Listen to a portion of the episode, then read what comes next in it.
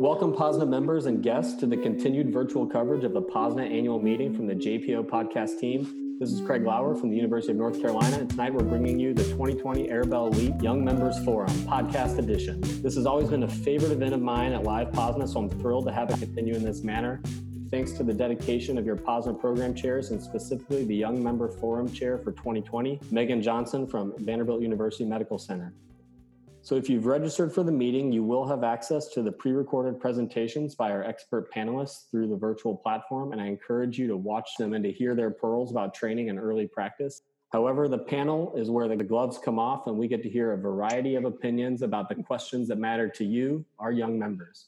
So with that, I will turn it over to Megan to introduce our panelists and give an overview of today's episode. Thanks, Craig. So uh, first of all, I just want to say a huge thank you to our panelists for not only preparing really excellent talks for the 2020 Arabella Leet Memorial Young Member Forum, but also for taking extra time out of their busy schedules and um, endless Zoom meetings to participate in this podcast. Um, I hope that everyone who's listening will um, check out the on demand content for the uh, virtual Young Members Forum this year. The talks that our panelists have put together are really wonderful, and there's a lot of great uh, words of wisdom there to learn from.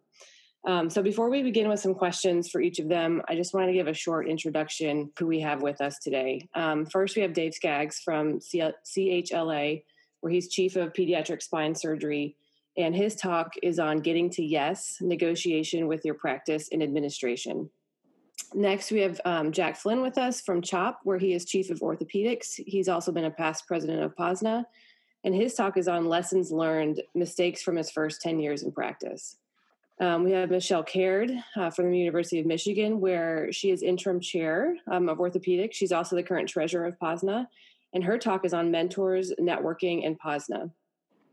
We also have Steve Albanese here from SUNY Upstate in uh, Syracuse, New York, um, and he's chair and residency program director for the Department of Orthopedics. And his talk is on um, developing a career action plan, uh, academic and professional advancement. And he's also the current POSNA president. Um, we have Amy McIntosh here with us as well. She's from uh, Texas Scottish Rite in Dallas, and she's a staff pediatric orthopedic surgeon there. Her talk is on success at work and home, how to be a great mom, dad, and surgeon. We also are really lucky to have with us uh, Margaret Siobhan Murphy Zane, who's a pediatric orthopedic surgeon at uh, Colorado Children's Hospital, and she was a really close friend with Arabella Leet, uh, for whom this forum is dedicated to. And with that, um, I'd like to ask her to say a few words about Arabella. And I really encourage everyone to um, go ahead and uh, listen to her beautiful talk about her life and um, her contributions to POSNA on the virtual platform. Thanks, Siobhan. Thanks. I'm very happy to be able to do this with you all today. Um, Arabella Leet was born and raised in Boston as a child. She was treated at Boston Children's for a limb deficiency, which lent her a special bond with her young patients in her later years. Educated at Harvard College and Columbia Med School, Arabella trained in orthopedics at University of Minnesota Gillette and did her Peds Ortho Fellowship at DuPont. She took her first job at DC Children's, established a lab at the NIH, and moved to Hopkins for many years, where she headed up their Kennedy Krieger Institute. In 2012, she took the chief of staff post at Shriners Hospital in Honolulu.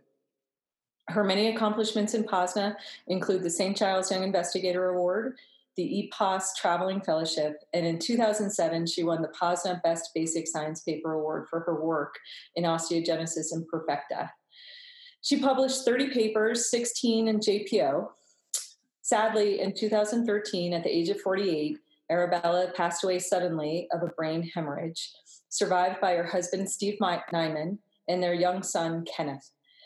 We all miss her kindness and particularly her dry sense of humor the Young Member Forum honors her for her dedication to her patients, to science, to her colleagues, and to POSNA. Thanks for having us here today. Thank you. So the way that we're um, going to structure this is that I just have some questions that I'm just I'm going to direct towards a panelist, but feel free to chime in if you um, have something that you want to add. Um, and at the end, I have a little bit of a lightning round with some rapid fire questions that I hope everybody can just kind of chime in and answer. The first question I have is for Steve, and it is from actually from Celestine Shi, uh, who is a chief resident at the University of Minnesota currently, and she submitted this question. The question is um, current statistics are concerning that half of new orthopedic graduates leave their first job within the um, first five years.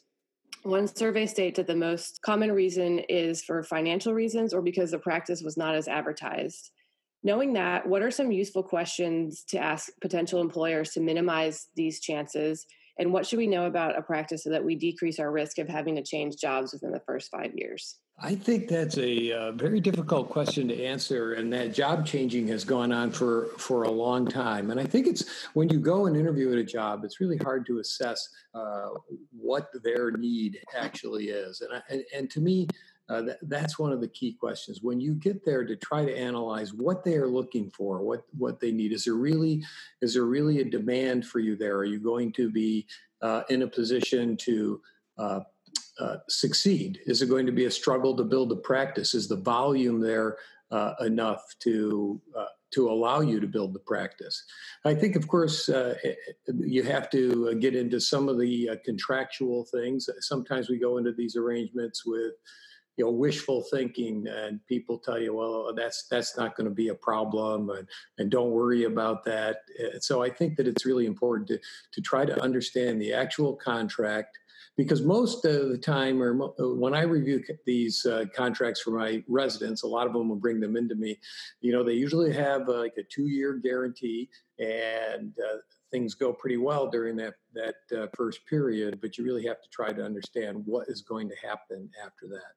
Now, I think one of the things you have to face is in terms of reality of these things, they're not always going to work out. So I think an important characteristic uh, of a contract, I know it's a little bit of a negative uh, uh, approach, but I, I think it's important to understand how you get out of a contract.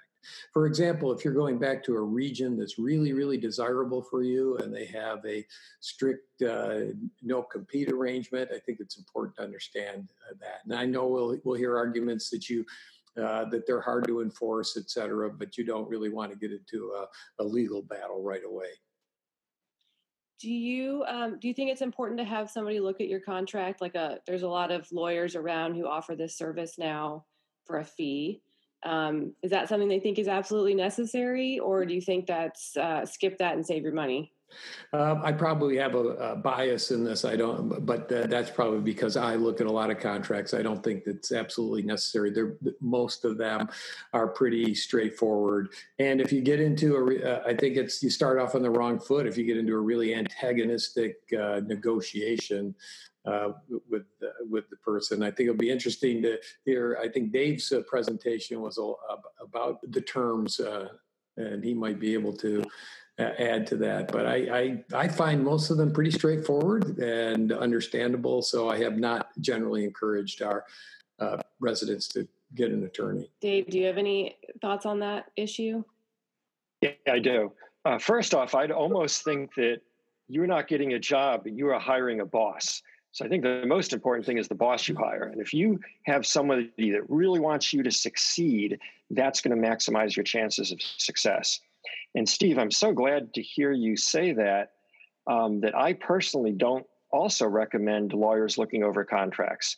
I've never seen that help, and I have seen it cause antagonistic situations. The contract is the contract for a major university or hospital. The lawyer is not going to change it. If you want something outside of the contract, an email from the chair to you could be legally binding. I see Jack Flynn has his hand up. I add um, something real quick. I, I, think it's important for young people who are picking a job or maybe in their first couple years a job to not consider leaving a job a sign of failure. Um, in this world we're in right now, especially as pediatric orthopedics becomes a bit more specialized and people get favorite things, if you're coming out of a great fellowship and you like pediatric orthopedics, but you in particular like hip preservation, that job may not be available the particular year you come out. So sometimes you literally need to go to a place that's going to give you, you're going to be busy, you're going to get a great start, and then you're going to have a few years to kind of look around and find out what an ideal job is to you, um, and then go from there. Um, I think that's important. Um, and that's coming from a guy who's had one job, one secretary, one house, one wife for however long. Um, I don't think it's a failure, and I think some people grow by moving. Just in terms of people re- reviewing the contracts, uh, just a quick anecdote. Uh, a managing partner of a big private group once told me he had a junior person coming in that was arguing and arguing about the contract. And he said, I finally said to him, This is the contract I signed. You're not getting a better deal. Yeah, I think those are all really good points. Um, and I especially liked Jack's point about don't look don't look at moving to a new job as a failure. It might be a stepping stone. Okay, we're going to switch gears, um, and I'm going to um, ask Michelle a question. It's another submission from a chief resident, Henry Ford, Alan uh, Cadado. And his question is recognizing that POSNA is the dominant society in the life of a pediatric orthopedic surgeon, how eager should a young PediPod be to get substantially involved in other professional societies like the AOA, um, AOS, um, and other organizations? Thank you for the question. I think, first of all, um, I will start off with a plug for POSNA um, because I have found it to be such a wonderful organization. I found that orthopedics was really wonderful and I love putting people back together and putting things together and using my hands. Um, but there, um, there weren't a lot of people that looked like me in orthopedics. Um, but I found um, more people that that that shared my um, excitement for taking care of kids, my excitement for thinking about growth and how that dimension factored into orthopedics, um, people who wanted to ask questions, who were very academic, but also very clinically minded as well. And and so I just felt like, oh boy, POSNA is such a wonderful home. Um, and and the the most um, renowned people in in pediatric orthopedics were uh, um, approachable, um, were kind, were encouraging right off the bat. So that was something that I felt very welcomed to. Um, so I'm that's my plug for for POSNA um, and and wonderful opportunities that it has given me, and that I hope that we can continue to offer to our young members. And that said, there are um, also other organizations that I feel um, give um, a real uh, look at leadership and real opportunities for moving up. Um, I, I think that really the very best things are to find places where you feel energized by the opportunities um, and you feel like you can really give something to the society and that um, that you can you you also should be able to count on getting mentors and and getting um, some returns for the investment of the time that you put in. Um, and a really good society to join is one that um, that remembers that about itself and that it, it, has something to return to its members. So so and I think that at some points in in my career there have been certain organizations that were more helpful and other times where POSNA was most helpful and sometimes where you're working with the same people in a, in a number of different organizations on different committees and learning from them and and again um, uh, increasing your network finding people that you enjoy working with and all of those great things. So i think it's a matter of how much time you have, how much you feel like you can give, and then and how much the society's thinking about you as well. So um, I I encourage it all, and then at some point concentrate on on an area where you can really thrive. I think that makes a lot of sense to try to put your energy into stuff that you'll get a return on and that you're really interested in, and you'll find fulfillment in. Okay, uh, Dave, I have a question for you. In watching your talk, you touched on not uh, being the person who's always threatening to leave your job in, in in the art of negotiation. But if you are considering leaving your current job, who should you tell and who should you talk to about it, and how can you approach that conversation as a negotiation and, and do it tactfully? Yeah, it's a good question. Um, so, first off, you don't want to be the person that's always threatening to leave because it is a threat. Nobody likes to be threatened, and it's not going to feel good. Um, if you're sincerely thinking of another job somewhere else, either because it's so good you can't turn it down or you have to look at it, or because there's problems with your present situation, sometimes it's good to let your chief or leader or mentor kind of quietly leak out the words so it doesn't make it look like you're threatening to leave. but rather they are fighting to retain you. Um, so if you're in a situation where you have a good mentor that wants to retain you, then it could be viewed as a positive. Like, wow, we've been so smart to hire this person who's already world famous that other people want to hire her. Let's do everything we can to retain her. So that's the optimum. I'm going to tell one quick story here that Vern Tolo told me that I love that I think we'll all remember. Back in the days of Hopkins, there was apparently a chief of ENT and a chief of plastic surgery that both wanted to do the same type of surgery, and only their division could do it. And they went into the chief of surgery and said, If this doesn't go my way, I'm quitting. So the chair of surgery fired both of them. so I'd say if people are uh, threatening to leave, you may be surprised that people may let you leave. Yeah, it's a good point. It looks like Siobhan wants to jump in here. Yeah. I think that one, you don't want to be viewed as the person who's always kicking tires um, because people find out. And if you are getting uh, offers or you are looking at a job, immediately tell your chief because if they find out through other avenues, that doesn't go well either also be aware of the fact that oftentimes there's an attitude that once you go, even if it's for a vertical move, so you don't want to move for a horizontal job, you want to move for a vertical job. No one blames you for that. But remember that uh, many places will say, You're dead to me now. So when you decide you miss where you were before, sometimes it's more difficult than you would think to go back. I have a couple comments as a uh, as a department chair. Um, first, uh, kind of follow up on what uh, Dave was saying about threatening. I, I view a threat as an ultimatum, and an ultimatum is not a negotiation. So when somebody gives you an ultimatum, the negotiation's over. So I don't think that's a good negotiating strategy. And if, in fact, uh, it, it, you'll just make people dig their heels in more and it's going going nowhere. So really kind of put the message out in our department that there's a no ultimatum rule or else it's or else it's the uh, the end of the discussion. Um, and as far as uh, uh thinking about academic positions, uh, there are there are situations where you have younger faculty member, very talented person, they look at the situation in their department and see that uh, there are people ahead of them that may be going to the chief job or to chair job, and they want to advance their career. And, and I uh, consider it somewhat flattering when you, you've uh, uh, mentored someone, taught them something, and they move on and take another job. So it's not always a it's not always a negative thing, and and often the relationship re, uh, can remain remain strong, and people come back to you and ask you for advice as they uh, take on their new role. Thanks. I think that's really good advice for younger um, partners who are you know thinking about is changing a job right for me. Jack, my next question is for you. Um, you talked about um, saying no and trying to build an orthopedic no fly zone in your practice um, to set aside time for family and other things outside of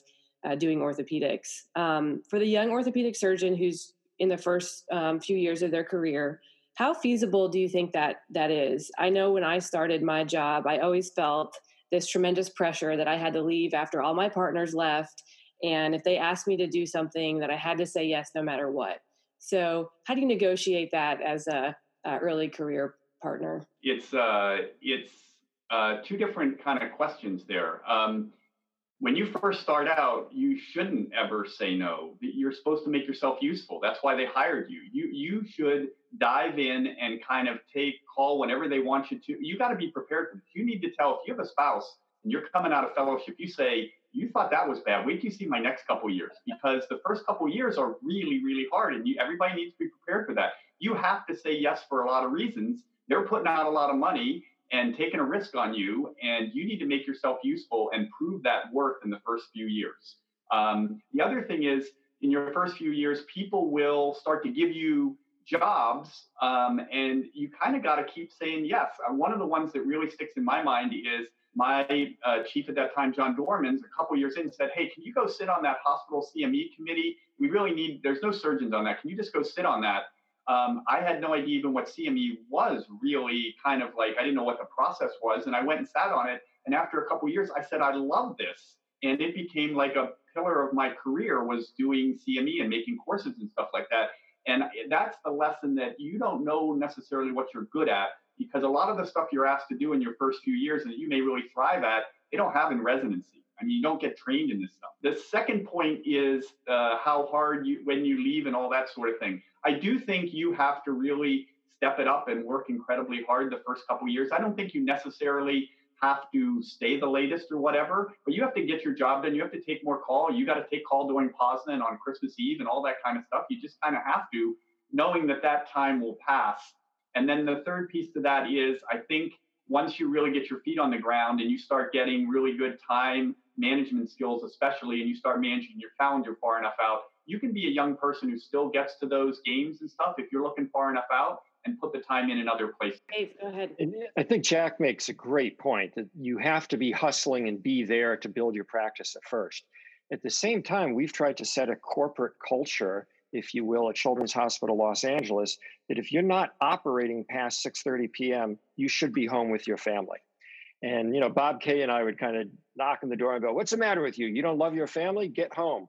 So I think that it could come down a little bit from the top. That we're in this for the long run, and in the long run, we want to be happy and put time into some things outside of orthopedics. This is Siobhan. I think that cycles back to the questions that you ask when you first are looking at a job. And I, we have um, a, a, lot of women in our department, and I think that with our younger partners, I, re- I am so proud at how well they've negotiated what they're going to do. We have a pretty high level of trauma, but we have a lot of people. So I think that our call schedule is very fair.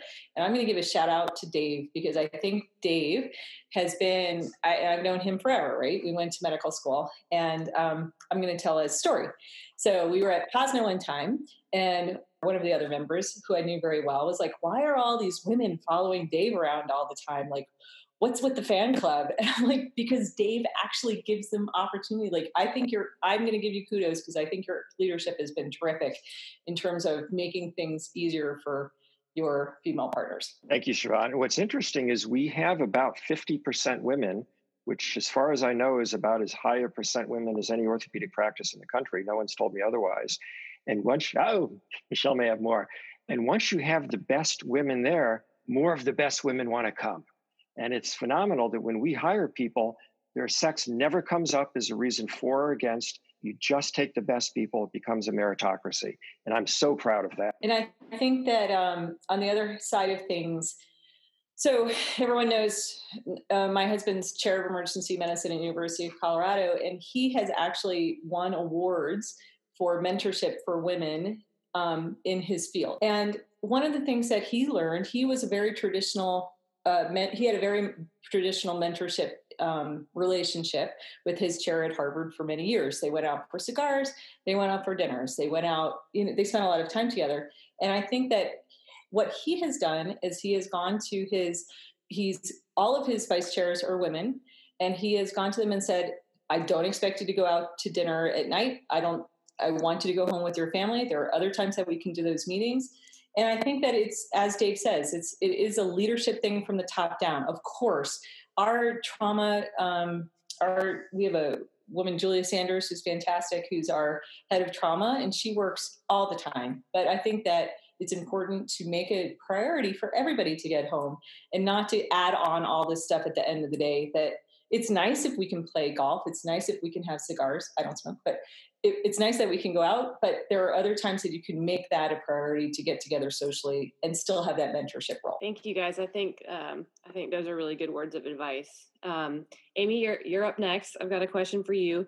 Um, you uh, talked in your um, presentation about kind of being a good parent and a good surgeon at the same time about trying to be present at home and not taking things uh, home with you at the end of the day are there things that you do during your workday that set you up for success in being able to do this? Um, you know, how do you avoid taking the job home with you? Yeah, I would say I've gotten um, better at it as I've progressed in my career. Um, I would say I wasn't very good at it my first five years, but I also waited a long time to have kids. And so I didn't even have children until I'd been in practice for three years. And it's a lot easy. This is terrible for me to say this, but I'm just going to be really honest. It's easier uh, when the when they're really young and they're infants because you know um, they sleep a lot and you know they take naps. So I actually, when they were uh, infants, I actually could get more work done at home because, you know, sometimes they would, you know, take a three hour nap on a Saturday. So you might as well write a manuscript or something. Um, but now they're eight and 11, and they pretty much, if I'm home, like demand my attention. And so as they have aged, I've sort of had to morph um, how much work I do at home. So now basically I do no work at home and I really concentrated on just being present with them. But that means I've had to be a lot more efficient in my day. So, what I do is I basically say, okay, I'm going to give myself 12 hours at work a day. And during that 12 hours, I'm going to get everything I need to get done. And then when I go home, I'm going to be present with my family. So, basically, I've just found ways to become more efficient in the OR, in clinic, getting things done uh, when I have admin time, like really concentrating on saying, no, I'm going to shut my door and I'm going to take two hours of this admin time to like knock this out and knock this out. Um, but I think I've gotten better at that as I've progressed in my career. And I do think it takes practice and time. And I also think being present takes practice and time, right? It's really easy to say, oh, you're home and you're being present, but you're not, you're, you know, on your phone or your computer so I don't even want to tempt myself with that. So I just like leave that at work so that when I'm home, I just say, okay, what do you guys want to do? Let's go for a walk. Let's eat dinner. Let's talk about your day, you know, what was good and bad. And I think everybody can set, you know, those priorities for themselves and their family. And like I said, I don't know that I am the greatest mom surgeon. I, I think that's a very difficult thing to be, but I try I try to be, you know, as present as possible. And I'm still not always successful at it. I think the Actually, art of Can I support what she just said? I yeah, think particularly with young kids, if you're in front of them and you're doing something else, they notice and they notice that they're not that important. If you're at work, you're not there. They don't even notice. I love the idea that you said when you're home, you give them full attention. When you're not there, you're not there. yeah. I I think the art of time management is um, it's hard when you first start out, and then it's good to hear that you get better at it over time. And for good or bad, I mean, you just get faster and more efficient in the OR, right? So, like, I know how many cases I can do in eight hours. And so I've got it down to where, like, I know if I do this, this, and this, I'll still be done by this time. That is so much harder in your first five years. You are just trying to figure it out. So, like, I mean, like Jack said, your first couple years are really hard. I think they're the hardest. I personally think so. I've been in practice for 13 years now. I think kind of years like maybe eight to 15 are a little easier because you're you've worked things out. But the first five to seven are really hard, I think. They were for me at least. I think, can I step in? And I'm really proud of you. I'm, think that, um, not to go back to be like quote Arabella or t- put words in her mouth, but I think that she would be so proud of this current generation of women who are in at your spot in life, because those first five years, and there's been papers published about this about burnout. And I think it is so hard those first couple of years, and it's so important to be compassionate to yourself and to try to work out the timing. I think it's it's a little heartbreaking or it's a little i can feel it when you say oh well i'm going to do my 12 hours a day at work. That's a really long day. And so um and so it's it's a terrible time that first couple of years. And so when the, when you have that time where you don't have kids later i had kids as a resident and it's it it changes things dramatically. And i think just acknowledging how that is different with different it's changed now from where it was 20 years ago. And i think that jack and dave and i are this generation where things started to change and it's super hard. So i'm glad that you've hung in there and i think that just time management is super important. And i also agree with the point of when you're at work do your work at work and stay a little longer at work if that's what you need to do and focus down and not answer the phone and really try to jack's talked about carving out time in your week where this is the only thing i'm doing i'm only getting this manuscript done and i'm not answering emails i'm not doing other stuff i'm just trying to focus. And sometimes that's the biggest problem. Thank you guys um, for that advice. Um, I have another question for Dave. Um, it's from Alan Cadado again. Um, and the question's about job searches. So uh, it's a two part question. The first part is Do you ignore or embrace recruiters? Any advice on how to sift through opportunities presented by recruiting agencies? And the second part is Who should make the first contact when discussing a job? Should you um, approach the institution directly, or is it better to have a mentor or a program director make that phone call for you? Those are tough questions, and I'd welcome other people's advice on that. Um, in general, I think it's important, just like a negotiation, to put yourself in the other person's shoes. Uh, chair people, people that run practices are looking for you as much as you're looking for them. And I love it when somebody contacts me years early and say, "Hey, I might be doing my fellowship. I think I'm going to be looking into this or that." And you can start the recruiting and the discussion practice really early. So I'd say if you know that you want to be in a particular location, find out who's in that location and talk to them as early as possible. And they could possibly direct you to say, hey, we're going to need a hip preservation person, or we're going to need a sports person. So you could maybe become the exact person that they need to hire. Now, in terms of recruiters, at least in academics, I'm not sure I've any ever seen anyone hired by a recruiter. Uh, recruiters seem to hire people to private practice jobs that pay a lot and seem to turn over a lot, and people don't seem to be too happy in. Uh, I'd welcome other people's opinion on this. I would just add that uh, as a department chair, and I've been a department chair for around 20 years now, I have never spoken to a recruiter.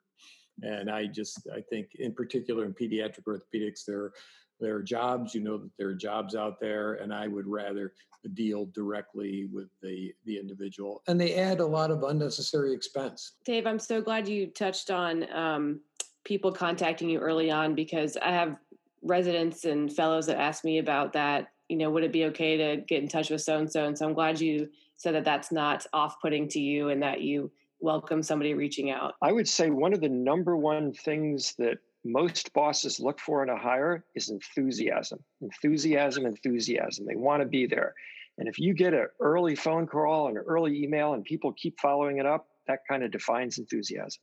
That's i think that's really good advice um, I have a combo question for um, Jack and Steve, an anonymous submission from somebody. And the question is about dual fellowship training and where the field of pediatric orthopedics is heading in that regard, especially in the area of sports, spine, and, and hand, and also in the context of wanting to pursue a career in academic medicine. Steve? Jack, Jack you can go first. Okay. okay. Um, I think there's a, a couple different things. Um, there is a credentialing piece for hand in sports. It's a little different.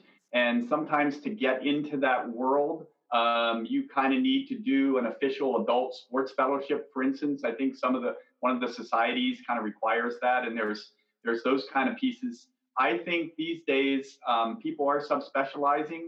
Um, but I think pretty much everything other than hand and maybe tumor, if you go to the right fellowship that has a lot of what you want, you certainly can come out with the clinical skills ready to go out into practice and do a great job. Um, I think people sometimes want to add that as a credential to do a hip preservation year or to do a hand, uh, well, mostly sports year, really. I think hand is kind of separate. Uh, there's very few people who do just a peds ortho fellowship and then want to be a pediatric hand surgeon. Um, but uh, I think we're going to see more and more um, subspecialization. But um, I wouldn't uh, I wouldn't want people to think uh, that these days you kind of have to do two fellowships to get an academic job or something like that. I don't think that's true at all. I agree with that. I and when uh, uh, my residents ask me about the the two fellowship uh, concept, the first question I ask them is, "What do you what do you want to do in that uh, subspecialty area. And as Jack said, there are a lot of times that what they what their career goals is something that you can accomplish with the right fellowship. Now, if you want to do uh, let's say you want to do spine deformity surgery, well, you need to pick a fellowship that's going to give you uh, the whole range of spine deformity surgery that you need to do. I do agree with Jack that hand is a separate area too. I think that if you're going to become uh, a pediatric microsurgeon and explore the brachial plexus, generally you're not going to get enough exposure to that in any of the straight pediatric fellowships. Great. Um, Amy, this question is directed for you, but really, um, well, it's really directed for the women on the panel. Um, it maybe it's a little bit taboo to talk about, but I think it's something that a lot of the young um, female members of POSNA struggle with. Is there a right time to have kids during your career as a female um, pediatric orthopedic surgeon? Should there be a right ter- right time? And um, what are your thoughts on maternity leave? And what's the right amount of time to take? And and how does it impact or not impact your career? There's a right time. I think it's kind of for you and your spouse. Um, so for me, I personally just felt like I had more control over my life and my schedule when I wasn't a resident and a fellow anymore. I felt like I, so I chose to wait till I was on staff and had passed my boards. And that was my personal decision.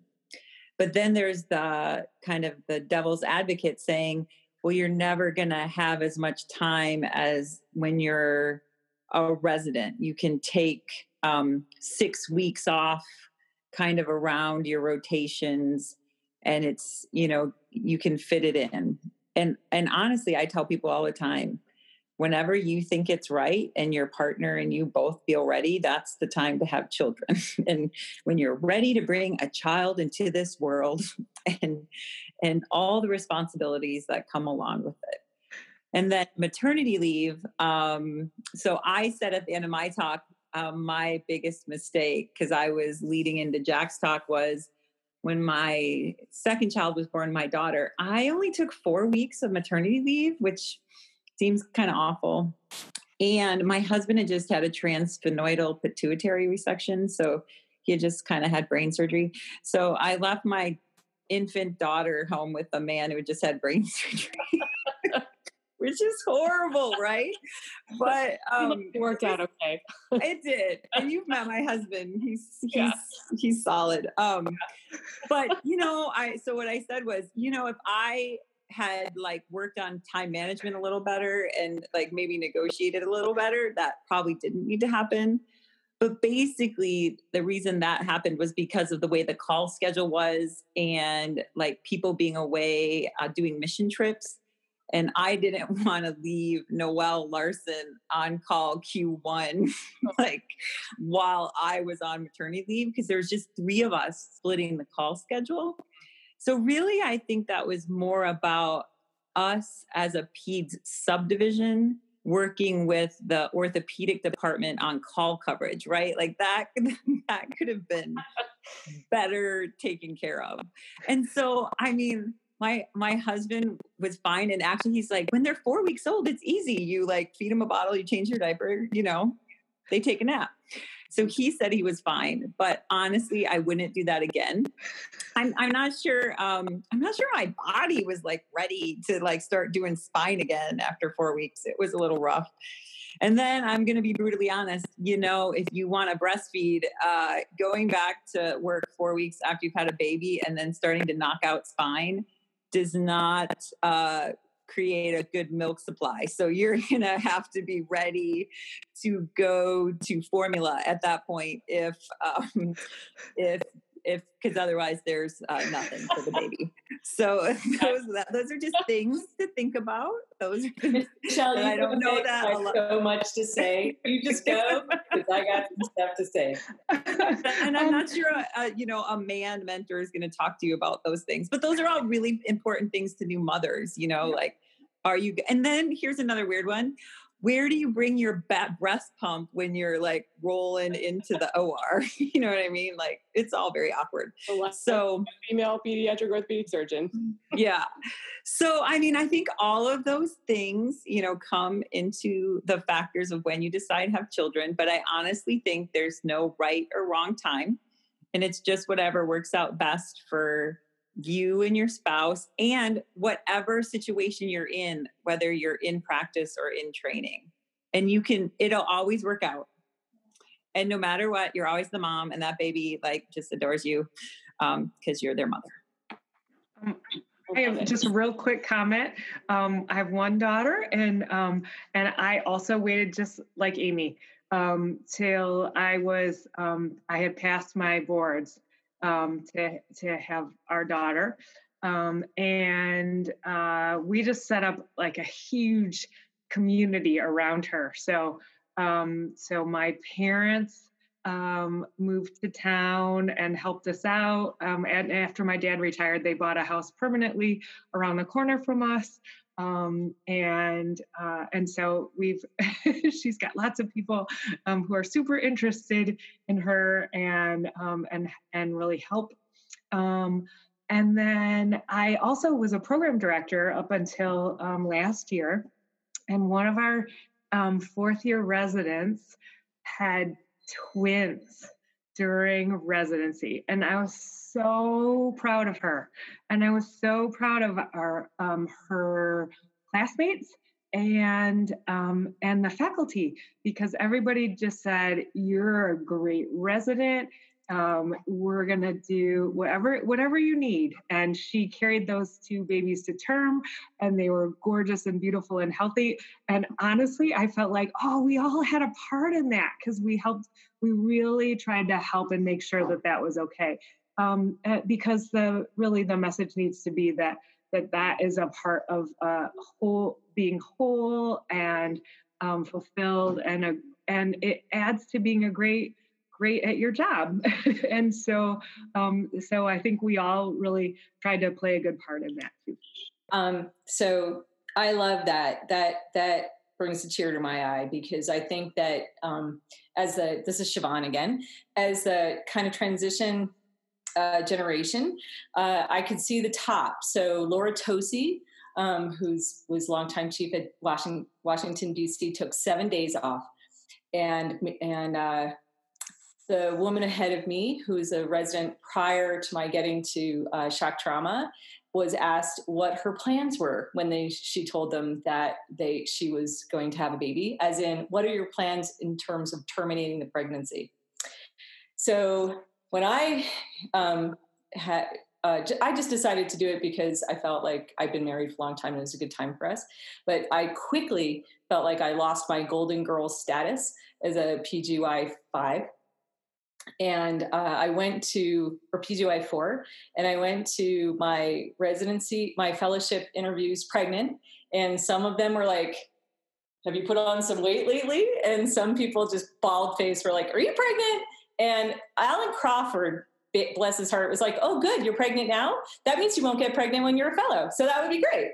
So you will have different history uh, down the line with that. I think that probably the best time is to wait until you're done with residency uh, and done with fellowship, and when you're in your first couple of years, you know, after you finish maybe those first couple of years as a um, attending, um, probably the best time so I, am just really thrilled because I think that it, there's been multiple factors and multiple generations that have worked in making this more reasonable. Um, my I had two more kids when I was a junior attending and took mm, six to 12 weeks on them. And I think that the support that you get from Michelle or from Dave or from Jack or from, from any of these guys on this panel is so important in making the difference between it becoming a career, just a life event or a career ending event. So I'm very proud of, of POSNA's contributions to that. Thank you guys. Um, so we're just going to hit the lightning round real quick, a couple rapid fire questions, and everybody just um, say what comes to mind first when the question comes to you. So the first question is What's the one book um, you would gift or recommend to a junior partner upon taking uh, upon starting their practice. So, uh, Dave, we'll start with you. One of my favorite is A Contrarian's Guide to Leadership by Steven Sample, who is a former USC president. Looks at leadership in a whole different light because it's really important. Even though as the junior surgeon, the first guy, you know, first day there, you are a leader of your team. And I think that many junior people don't think of themselves as leaders of their team. Jack, you're next. Hey, so this is Craig. It looks like Jack's having some technical difficulties, but uh, he says deep work and also whatever book Michelle is holding up. So I think that Jack was demonstrating there The Obstacle is the Way by Ryan Holiday. Um, and this was given to me by Jack. Um, thank you.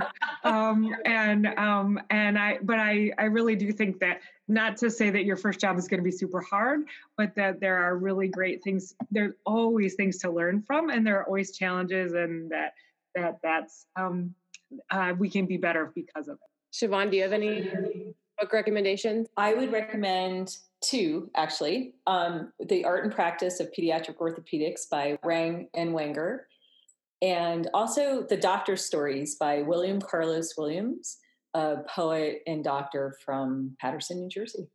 And uh, I just find them very inspirational in terms of keeping at doing what we do and not saying, I'm out of here. Steve? You're up next. Uh, I think I'm the outlier on this. I have uh, shelves full of leadership books, and uh, the, the, one Dave mentioned is uh, among the better ones. But uh, I get the most from um, reading about successful people, so biographies of people that have been successful. Because uh, you know, leadership comes out in different different forms and different circumstances, and so seeing how successful people react to adversity and what has made them successful and try to uh, come to those conclusions yourself. Uh, i have found more helpful. Amy? So um, the book that i've been uh, giving people is actually it's a it's a child's book but i think it helps a lot when you're in practice. It's called the boy the mole uh, the fox and the horse. And it's almost like a if you've seen it, it's like a meditation book. It it just I think being in practice in your first few years is really scary, and you always worry you're not enough, and you're always um, kind of comparing yourself to these amazing, you know, mentors and department chairs, and you just feel like you can never be good enough, and you there's just a lot of um, anxiety. And I think this book, if you read it to yourself or a child it it just it tells you that you're enough and what you do every day is good and to just kind of keep on moving forward. And i think sometimes that's what you need in your first few years of practice. And i'm kind of with steve. I like the leadership books but um, this one was calming to me in my first few years of practice. Okay last question. Um, looking back, what was the best investment you made early in your career, whether it's time, money, or energy or something? It doesn't have to be, you know, it can be an intangible thing. And I, I want to thank Dan Miller for these um, rapid fire questions. He contributed them, and I thought they were awesome. Dave, you want to go first? We'll, maybe we'll go in the same order. I would say picking the right boss for my first job and having Vern Tolo as a mentor. Okay. Jack? He's still having some audio issues, but he says prioritizing family. Okay, that was a vote for family. Um, Steve, do you want to go? Yes, I had to unmute there. Uh, I think it is uh, recognizing what uh, drives you and pursuing that. I don't think you can be successful at something unless you have a passion for it. So I think you have to really evaluate yourself, evaluate your strengths, and then uh, try to pursue it uh, vigorously. Okay, Michelle. Um, I'm just going to go with something totally different. Um, we bought a house that is six minutes from the hospital, mm-hmm. and that gave me hours of my life. Um, that was an extra, certainly extra papers, definitely extra exercise, um, and mm, um, very importantly, extra time with my family. And we should point out that everyone on the Zoom call is nodding their head at that one. Yeah. Siobhan? Yeah, I would say um, it's important to, I guess this is so corny, but marry the right person, a person. And I think that it's so important to be appreciative of the people who get you what you are. And uh, don't say, don't say, I'm out of here. And Amy? Last but not least? Yeah, I would. It's kind of the same thing, like I said at my talk. I think investing in your partners and, you know, working together to make each other as as good as you can be helping each other clinically and also research wise and trying to like lift your partners up you know with you and so that you can all be a really successful team and that's kind of my number two like my number one was picking the right partner at home and number two is picking the right partners at work. And i think if you have the right partners at work truly truly investing in them is going to lead to not only your success but your entire practice's success. So i, I try really i try hard to do that. I love that answer. That's great. Well i think that's all the questions that i have for everybody. Um, i really want to thank you guys for putting together your talks they are just chock full of wisdom. And I hope that um, everybody listening to this will, if they haven't already, will go uh, ahead and check that out on the virtual platform. And I appreciate you taking extra time to do a little bit extra for the Young Member Forum. I think, uh, I hope that we um, would have done Arabella proud um, with everything that you guys have shared. And as a young member of POSNA myself, um, I've learned a lot during this uh, kind of Q&A session, and I think everybody else will too. And, and again, thank you guys so much. You are all people that I look up to as uh, mentors and colleagues and friends, and I, I, appreciate you taking the time out to do this. Thank you. Thank like, you so much, guys. Thank you. It's fun hanging uh, with everybody. Uh, thank yeah, you, everyone. Thank you, guys. Thank you. Love it.